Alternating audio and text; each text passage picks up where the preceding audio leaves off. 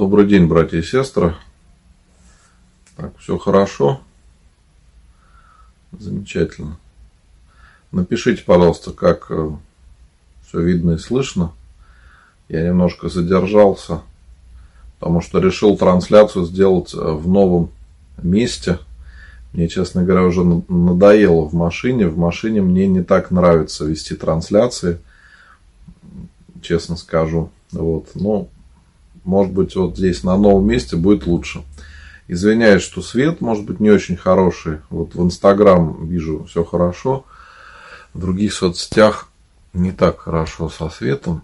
Сейчас попробую прибавить. Да, вот, в принципе, нормально стало. Вот. Достаточно хорошо. В настройках было дело. Но сейчас давайте пообщаемся, поотвечаю на ваши вопросы.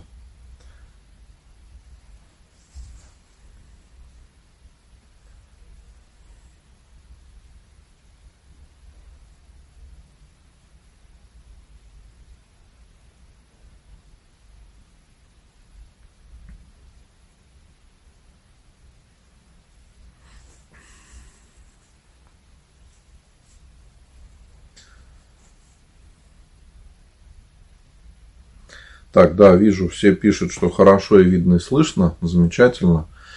Э, где я, спрашивает. Я также на природе у бабушки с дедушкой нашел такой уголок, а, где можно в тишине, так скажем, провести трансляцию, чтобы никому не мешать. Вот. Ну, дело в том, что э, на природе очень часто там кто-то косит что-то, из-за этого больше шума. Кто-то там э, что-то строит, стучит. Из-за этого часто много шума. И не получается трансляции делать на улице. Но, и, к сожалению, сейчас у нас достаточно быстро темнеет. И это тоже накладывает э, такой неприятный отпечаток. Потому что э, когда так быстро темнеет, то уже просто на улице не посидишь. Надо найти какое-нибудь хорошее место, чтобы был свет. Но вот я пока сейчас думаю, как мне решить проблему со светом, чтобы более-менее приятно было смотреть трансляция. Вот. Спрашивают, как э, моя дочка. Вот. А дочка хорошо, она э, сейчас каталась на самокате или на велосипеде, вот, ела арбуз, поэтому все хорошо, слава богу. ЭКО это плохо или можно? Скажите, пожалуйста. Ксения спрашивает. Ксения, вы знаете, э, к ЭКО отношение неоднозначное. Я стал относиться к этому негативно. Когда лучше разобрался в вопросе, я тоже не знал многого, но когда разобрался в вопросе ЭКО, то, на мой взгляд, для православных людей это неподходящий способ, потому что есть информация, которую иногда от людей просто скрывают. То есть говорят одно, а на самом деле, если мы не понимаем, о чем речь, то это все не, на, не настолько, как нам говорят.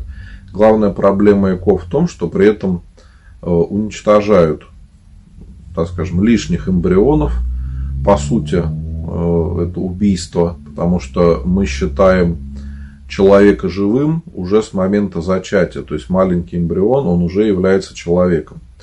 И, э, кроме того, есть большой риск э, различных э, патологий, и риски гораздо выше. Поэтому я не благословляю никогда на ЭКО. И, наверное, сложно найти священника, я пока таких не встречал, кто мог бы на это благословить. Потому что молиться о рождении детей надо. Есть какие-то другие способы, это уже надо обсуждать с врачами, чтобы получилось стать родителями э, без ЭКО. К сожалению, об этом иногда не говорят, потому что ЭКО часто хорошо финансируется, за это получают дополнительные выплаты. И вместо того, чтобы предлагать какие-то другие способы решения этой проблемы, сразу предлагают делать ЭКО. Люди, если не понимают, или люди неверующие, они соглашаются. Есть, конечно, э, много примеров, когда дети рождаются и все хорошо, но, вот, как я сказал, для православного человека здесь достаточно много очень сложных вопросов. Как обращаться к диакону, батюшка или иначе? Ну, да, тоже можно так обратиться. Это просто уже, так скажем, устоявшаяся форма обращения к священнослужителям и к диаконам, и к священникам, когда, так скажем, в какой-то более неформальной обстановке мы можем обратиться именно так, что там батюшка. Если более официально, то обычно говорят отец-диакон.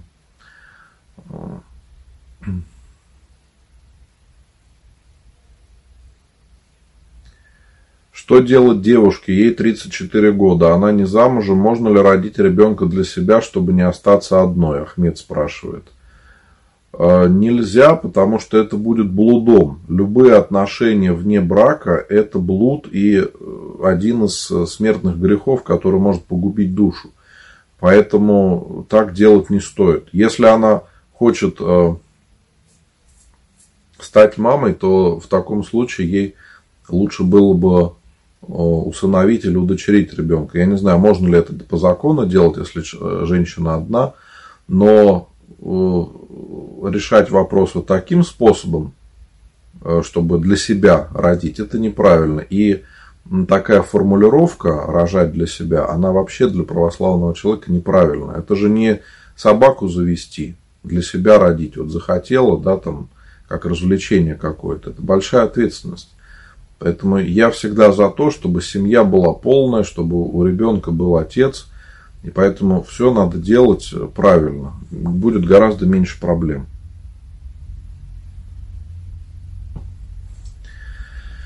Бывает ли у вас минута отчаяния, ненастроения, грусти? Ну, отчаяния не бывает, потому что я всегда полагаюсь на Бога и верю в промысел Божий. А какой-то грусти, конечно, бывает у каждого человека. Бывают какие-то моменты, когда мы не можем всегда радоваться.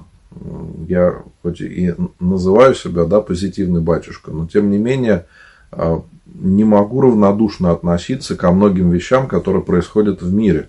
Особенно когда сталкиваешься со злом или с какой-то несправедливостью, то, конечно, бывают моменты, когда не сразу удается принять некоторые вещи. Если дочь выросла, как молиться за нее? Так же, как в отрочестве или по-другому?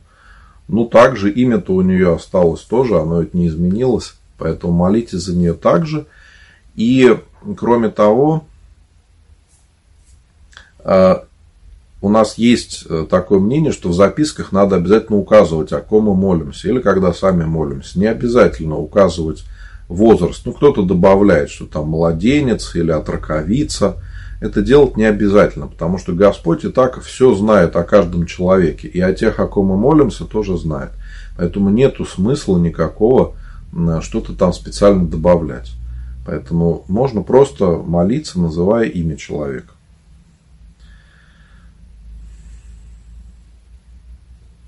Можно ли на кладбище сходить в будние дни, а потом в выходные еще раз и помянуть человека уже с другими людьми? Да, можно, почему нет? Если мы хотим помянуть человека, то обязательно надо э, помолиться в храме. Можете заказать записку на панихиду, подать записки на божественную литургию, подать, подать милостыню, может быть, тем людям, которые нуждаются в этом, и попросить их, чтобы они молились за наших близких. Кроме того, э, очень важно помолиться самим.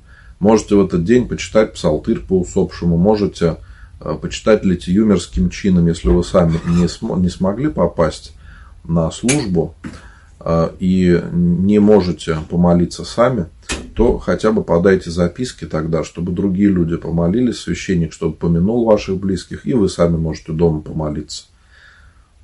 У нас, к сожалению, конечно, есть такая проблема, что иногда э,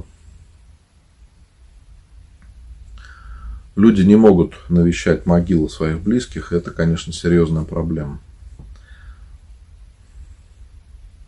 Интересный вопрос, э, как я познакомился с матушкой. Э, с будущей супругой я познакомился, когда еще учился в семинарии.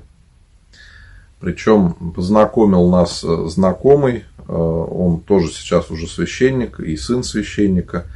Мы первое время общались по телефону, не видели друг друга, писали много смс друг другу, и был такой интересный момент, мы еще и письма писали друг другу, и я писал Кате, и она мне писала, то есть мы переписывались и общались, и увиделись мы только через несколько месяцев. Вот. Ну, когда познакомились, увиделись, я имею в виду вживую, уже как-то сразу нам все стало понятно. Мы потом э, продолжали дружить, общались, и она закончила учиться на программиста и тоже поступила в духовное училище, на регента училась. И так получилось, что я получил духовное образование, а супруга моя, к сожалению, не успела закончить обучение на Регенском, потому что там обучение очное обязательно. И а, тем не менее получила основные навыки управления хором, пения, поэтому у меня супруга умеет петь, читать, помогает на службе. Это очень сильно выручало нас, когда мы служили на острове, потому что Э, там мы могли вместе пойти послужить. Я служила, она пела, и это очень сильно облегчало э, богослужебную жизнь нашего небольшого храма. Ну и сейчас э, также она поет на службах, помогает.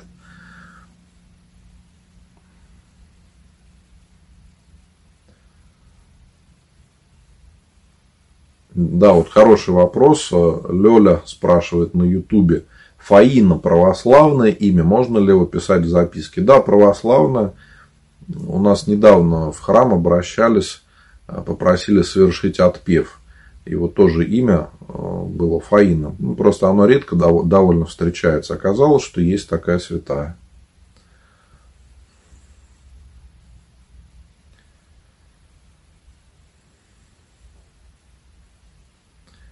картинка не идеальная. Да, согласен, картинка, конечно, не идеальная. Я пока не знаю, что с этим делать. Хотя интернет достаточно хороший, по идее, все должно работать нормально, но мне тоже не очень нравится. И какая-то проблема, не могу пока разобраться, в чем дело. Меня, мне кажется, что это из-за интернета. А, не сохраняются трансляции в Инстаграм. То есть, вот сколько раз я уже а, пробовал сохранять трансляции, они почему-то не сохраняются. А вот прошлая трансляция вообще не сохранилась совсем. Можете дать рекомендацию, как найти жену. У меня есть несколько трансляций на этот счет, как создать счастливую семью. Там я рассказываю, как вообще подходить к этому вопросу, как молиться и как относиться к созданию семьи я думаю, что вы можете посмотреть. На Ютубе можете найти эту трансляцию и можете написать мне в личные сообщения.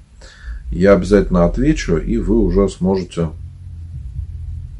тогда э, разобраться лучше в этом вопросе. Если потом еще что-то захотите спросить, можете написать мне в личные сообщения. Э, я отвечу вам. Ну, вопрос был ВКонтакте. Нужно ли отдавать вещи усопшего до 40 дней? Ну, когда отдавать, это не важно. Есть такое мнение, что нужно там после 40 дней или до 40 дней. На самом деле это не важно. Для чего отдают вещи усопшего? Не просто, чтобы от них избавиться, а может быть, кому-то действительно эти вещи нужны, и чтобы люди помолились за человека. То есть мы говорим, отдаем вещи, эти говорим, помолись за новоприставленного или новоприставленную. Вот, вообще смысл раздачи чего-то для поминовения усопших в том, чтобы люди молились. Точно так же, если мы на кладбище приносим что-то, то мы это делаем не просто так, а для того, чтобы люди могли э, помолиться за тех, кого уже нету с нами. Но, к сожалению, сейчас уже не все понимают об этом. Как вы относитесь к кремации? Ну, я отношусь к кремации э, спокойно. А негативное отношение к кремации появилось в начале 20 века, в советское время, когда кремацию, кремации пытались заменить обряд православного погребения. Поэтому у нас такое негативное отношение к этому. У нас в храме была трансляция на этот счет. э, с отцом Максимом мы говорили о обрядах православного погребения. Если хотите, можете посмотреть. Трансляция есть и в Инстаграм сохранилась, и во всех других соцсетях, где вы меня смотрите, вы можете найти запись этой трансляции. Э, сейчас она допускается в каких-то крайних случаях. Допустим, ну, нету другой возможности похоронить человека в силу определенных причин. Может быть, он хочет, чтобы его похоронили именно на родине, а транспортировка туда стоит очень дорого. И поэтому в подобных случаях допускается кремация. Э, почему такое отношение? Потому что мы верим, что после прихода Иисуса Христа, второго пришествия, люди воскреснут. И мы надеемся, конечно, да, что люди верующие смогут войти в Царствие Небесное. Да? Но дело в том, что мы относимся к телу усопшего как к святыне. Если мы посмотрим с вами э, требник, в котором есть молитва за усопшего, чин отпевания усопших, то там тело усопшего называется моща, так же, как и тело святого, любых святых. Поэтому мы относимся с благоговением, что тело человека – это храм Святаго Духа, образ подобия Божия, каждый из нас создан по образу подобия Божьему. И поэтому э, мы относимся к усопшим с благоговением. Но если была совершена кремация, тоже частый вопрос люди задают, получится ли спастись душе, если вот тела нет, если была совершена кремация. Э, это не влияет на спасение, потому что прах все равно остается. И э, со временем любое тело человека, оно подвержено тлению, и от него ничего не остается. Просто кремация делает это очень быстро. Поэтому лучше, конечно, стараться этого избегать, делать все как положено. Но если где-то по какой-то причине приходится так делать, то это не помешает спасению души человека.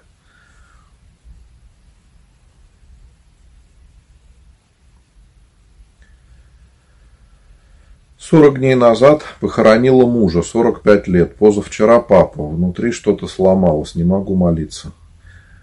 Напишите, пожалуйста, мне в личные сообщения. Не, не могу прочитать ваш ник. Это, конечно, тяжелая травма и, психичес, и псих, э, психологическое, психическое и душевное. Потерять э, сразу двух близких людей за такой короткий срок это очень тяжело. И здесь надо молиться. Напишите мне, пожалуйста, в личные сообщения, как э, звали вашего папу, зовут, и мужа, я обязательно помолюсь. Я каждый день служу по нехиду, и завтра тоже помолюсь о них. И напишите свои имя, я вас тоже помолюсь обязательно. И хочу пригласить вас в чаты. У меня есть несколько православных чатов ВКонтакте и в Телеграм. Там общается очень много людей православных. Я думаю, что вам сейчас важно не оставаться одной, а получить поддержку других людей. И многие приходят в эти чаты в моменты такой сложной жизненной ситуации, когда человеку вообще не хочется жить когда страшное уныние. Но вот общение с другими людьми православными, неравнодушными, и молитва, молитвенная помощь, она помогает вернуться в нормальное состояние. Это не значит, что мы забываем о своих близких. Нет, остается, конечно, скорбь, и мы молимся за них, но это придает силу по-другому совершенно посмотреть на ситуацию и прийти в себя гораздо быстрее. Поэтому напишите мне, пожалуйста, или в директ вы пишете в Инстаграм, или в WhatsApp, в Телеграме, где вам будет удобнее. В моем профиле указан номер телефона, по которому можно мне написать. Вот также вижу э, вопрос в Facebook, можно мне написать личное сообщение. Да, конечно, можно, я открыт для общения. Любой человек может мне написать, и я каждому отвечаю. Если нужно прям совсем какая-то там серьезная ситуация, можно мне позвонить. Я честно, как нам удобнее.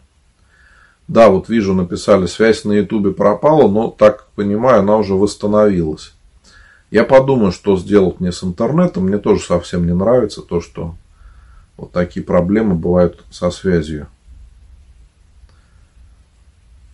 Хотя вроде бы интернет хороший, все работает нормально, но почему, видимо, для трансляций э, нужно сделать его лучше.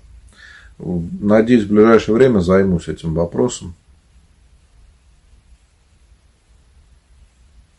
Мои дорогие, да, добрый вечер, всех приветствую. Листаю вопросы в Инстаграм и одни добрый вечер, здравствуйте. Всех раз, э, вас рад видеть, всех приветствую. Если обращаться за помощью к шаманам, это грех? Да, конечно, это является грехом, и для православного человека это абсолютно недопустимо.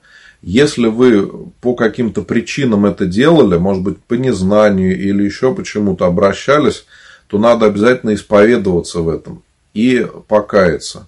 Э, мы, как люди православные, верим прежде всего в Бога и только в Бога. Все остальные вещи, э, они могут навредить вашей душе, потому что шаман, он обращается не к Богу, мы это понимаем, да? Он обращается там к каким-то духам или, э, может быть, богам. Это язычество. Эти богам с маленькой буквы, да, или даже в кавычках. Поэтому для православного человека это абсолютно недопустимо. Э, для нас главное спасение – это Бог.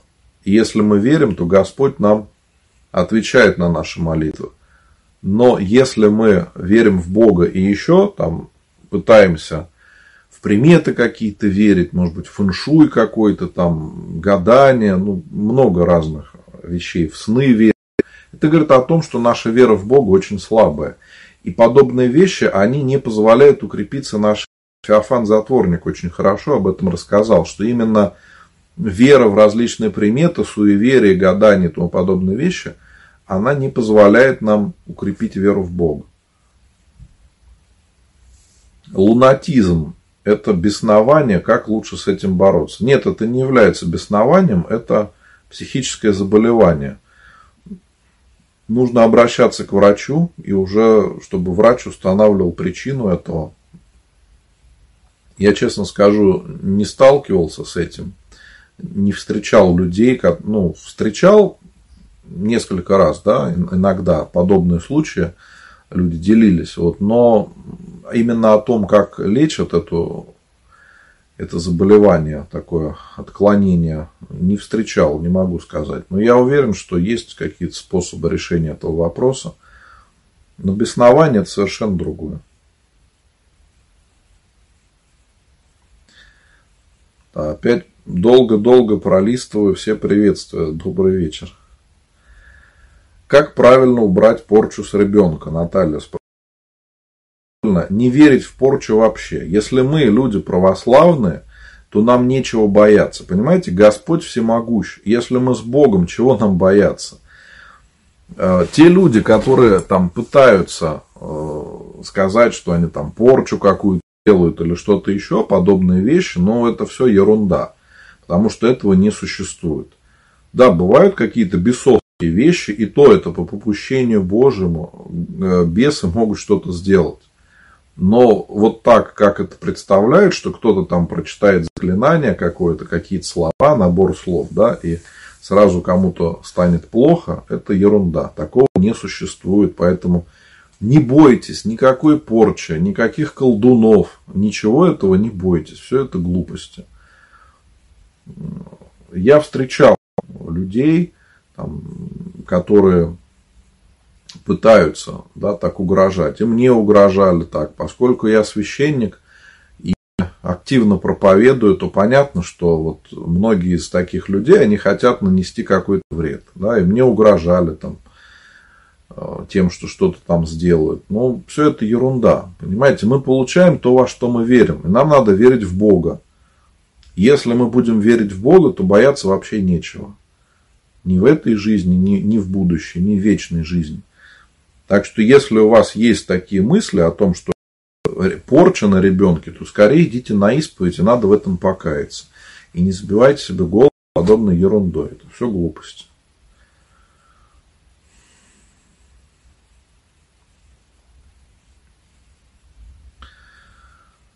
Не знаю, как Екатерина спрашивает вопрос что делать, может быть, когда не незнакомый человек, подойдя на улице, пытается молча вручить церковную свечку. Ну, не надо ее брать, зачем вам свечка? Если хотите, конечно, можете взять. Вот.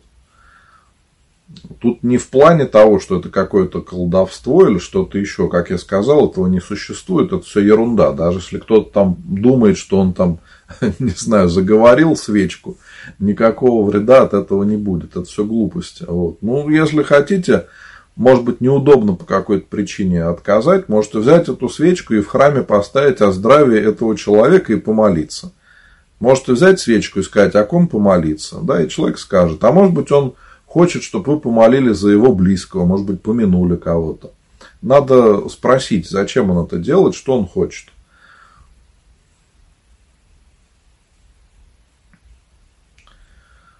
Мучает какой-то страх. Нужно на исповеди говорить или просить о помощи, или идти к психологу.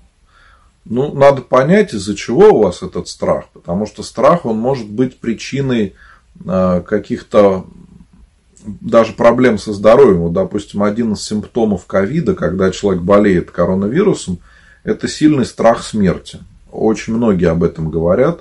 Я сам с этим сталкивался. Поэтому надо разобраться, из-за чего у вас этот страх. Если он временный, ну ничего страшного бывает. Помолитесь тогда, чтобы у вас смелость появилась, вот и страх прошел.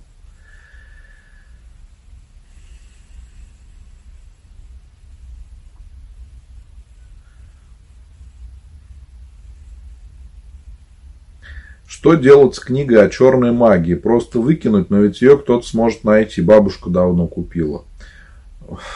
Сжечь. Если вы боитесь, что кто-то может ее найти, просто можете ее сжечь в печке или в костре, как угодно. Это просто книга. А, за бабушку молиться, если а, она сделала такой поступок, надо помолиться за нее. Как церковь относится к психологии? Собираюсь получать психологическое образование. Как это совместить? В психологии нет ничего плохого. Если подходить правильно к помощи людям, то психология может помочь. Но, к сожалению, у нас сейчас много психологов, абсолютно неверующих, которые пытаются решать духовные проблемы без Бога. И, конечно, у них ничего не получается. У некоторых, правда, нету цели помочь человеку, а цель заработать. Поэтому такое, такая помощь может длиться годами. Человек будет ходить к психологу, платить за каждый сеанс, а в итоге никакой пользы от этого не будет. А, поэтому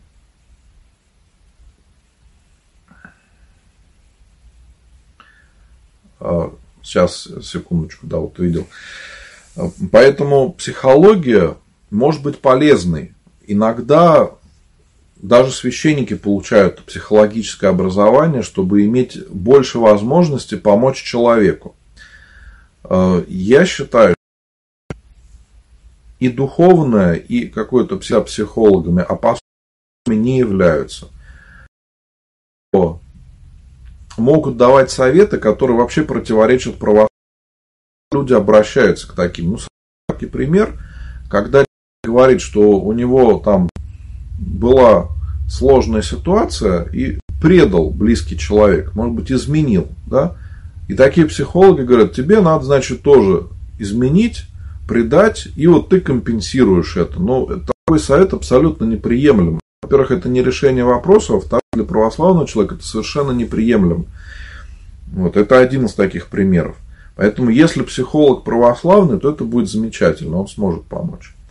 Вот на Ютубе э, написали, зачем это делается со свечками. То есть человек подходит, дает тебе свечку и тут же дает коробочку, куда положить деньги.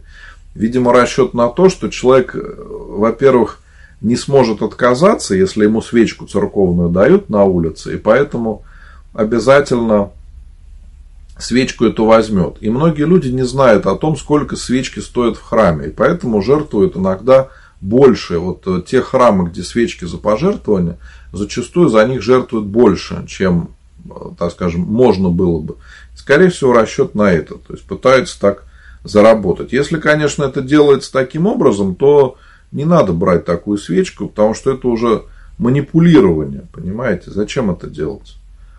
Можно в храм прийти и поставить свечку.